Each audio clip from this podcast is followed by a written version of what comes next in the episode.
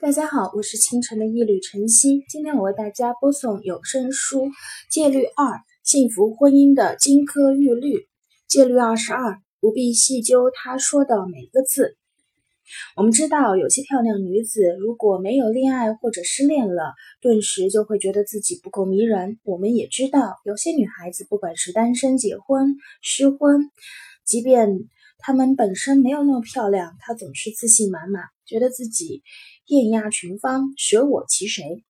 如果你对自我的认识特别容易被别人如异性。朋友、母亲、上司的评估所左右，那么这种缺乏安全感的习惯在婚后也会延续，除非你能不那么在意丈夫说过的每一句话。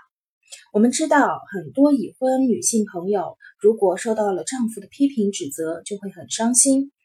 玛丽乔就是这样，她的丈夫 Tom 总是对她带孩子的能力品头论足。她在照顾两岁儿子时，Tom 总会一在一边说三道四：“你是不是给他喂太多药了？穿一件毛衣够了。外面很冷，你听到他咳嗽了吗？我觉得你今天还是别带他出去了。你知道怎么回事了吧？”玛丽乔听到这样的话，觉得很受伤，甚至不想理他。有时候他实在忍不住了，就会大声的回答。既然你那么在行，怎么不自己待在家里照顾他呢？你以为我是傻子吗？难道我会不注意药量？他要是生气，事情只会更糟糕。丈夫只会将信将疑的看着她，说道：“你反应这么大干嘛？我又没有说错你，我只是给你个提醒而已。真是神经过敏。”当然，这番话只会让他更加心寒。他暗暗地想：“我不是个称职的妈妈，我太敏感了。”久而久之，玛丽乔做什么事都开始不自信，生怕自己做的不对。她多次咨询儿科医生、有经验的朋友，还翻阅养儿育儿的书，从而得到的反馈看，她在照顾孩子方面没有什么问题，但她总是感觉不够好。丈夫从来不表扬她，而她也不太需要这份肯定了。她很相信丈夫，总觉得其他人的称赞只不过是一种客套，又或者他们其实都错了。如果遇到玛丽乔这样的情况怎么办？我们建议的是，不要死抠丈夫的每一句话。如果你相信自己是位好妈妈，那你丈夫怎么评价都无所谓。他说那些话，无非是想证明他的存在感。可能他爸爸以前就是这么跟他妈妈说话的，又或者有别的什么原因。总之，你要超脱他的对待，别太当真了。你完全可以无视他的建议。当然，要是他说的有道理，那就不妨采纳吧。或许那件毛衣确实不够暖和。说起来容易，做起来难。渐渐的，玛丽乔总是在特别在意别人对她负面评价和看法。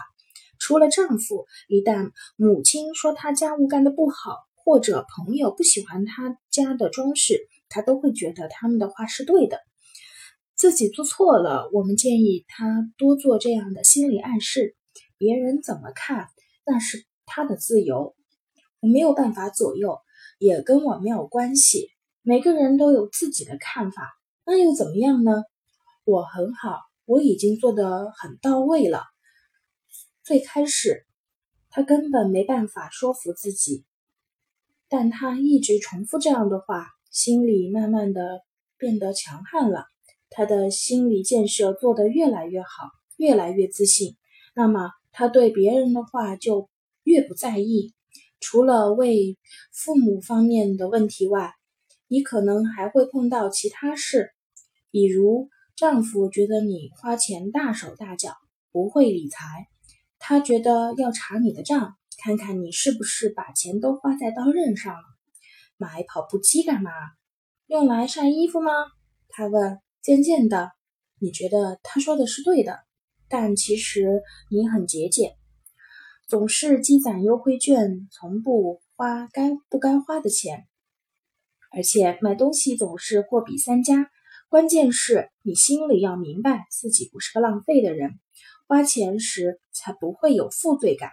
再看一个太把丈夫的话当回事的经典例子：你做了个发型或买了件新衣服回家，见到丈夫就问：“快看，你觉得怎么样？”他说：“还行。”你嘟囔着说：“只是还行啊。”他又说：“很不错。”你都听到太棒了，很性感，今天惊为天人这样子的话，但他就是轻描淡写这么一说。于是他开始觉得自己的发型或者衣服不够好看。你照了照镜子，发现这件衣服好像是不怎么好看，没有你在店里试的时候那么美了。你疑惑这个发型、这件衣服到底适不适合你，瞬间情绪低落。迷茫，心里很受伤，觉得自己很丑，怎么办？如果你不想经历这种折磨，就别再问丈夫的意见，你只管穿那件衣服，不管他注意到了，很好；如果没注意到也没关系，你别期待他的注意，别在乎他的看法，就不会受伤了。可能他当时正好有心事。没什么心情好好欣赏你的衣服，别理他。反过来，如果丈夫对你不吝啬赞美之词，你也不能产生依赖的心理。如果你要靠他赞美你性感、表扬你聪明，你才能感觉很开心，那万一他让你注意体型，或者埋怨你整天只会和朋友打电话聊天时，你该作何感想？如果你要等他表扬才会觉得快乐，那万一有一天他忘记表扬了，你就会感到不开心。要养成自我肯定的习惯，这样才能自我感觉良好，这才是王道。